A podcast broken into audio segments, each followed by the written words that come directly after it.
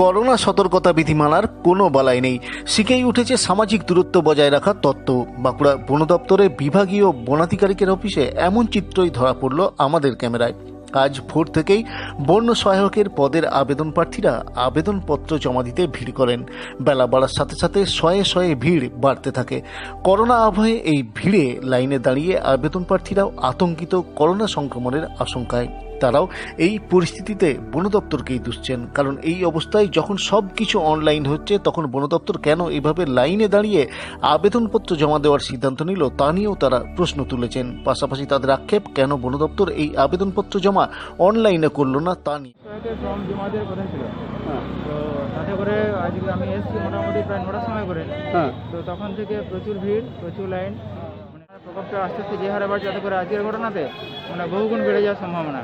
আমরা আতঙ্কিত হয়ে এক সাইড দাঁড়িয়েছিলাম। হ্যাঁ। এবং আহ, অনেককে জানাচ্ছিলাম ফোন করে যে যাতে করে এখানে আসা হয়। কি করা উচিত ছিল? করা উচিত ছিল কিন্তু সেই মুহূর্তে হয়নি। অনলাইনে করলে তো আরও ভালো হতো। ফর্মটা ফিল আপ করে করে যদি জমা দেওয়া অনলাইনে বা অফলাইনে করে বলে যদি রেজিস্ট্রি করতে হতো তাহলে কিন্তু সবাই নিজে নিজে এদিকে বন দপ্তরের আধিকারিকরা এ নিয়ে সংবাদ মাধ্যমের কাছে মুখ খুলতে চাননি। তবে নাম প্রকাশে অনিচ্ছুক এক আধিকারিক জানান, এটা ওপর মহলের সিদ্ধান্ত, তাই জেলা স্তরে কিছু করার নেই। তবে প্রথমে একটু সমস্যা সৃষ্টি হলেও কিছুক্ষণের মধ্যেই আবেদনকারীরা সামাজিক দূরত্ব বজায় রেখেই লাইনে দাঁড়ান বলে তিনি দাবি করেন, যদিও বাস্তব চিত্রটা অন্য কথা বলে।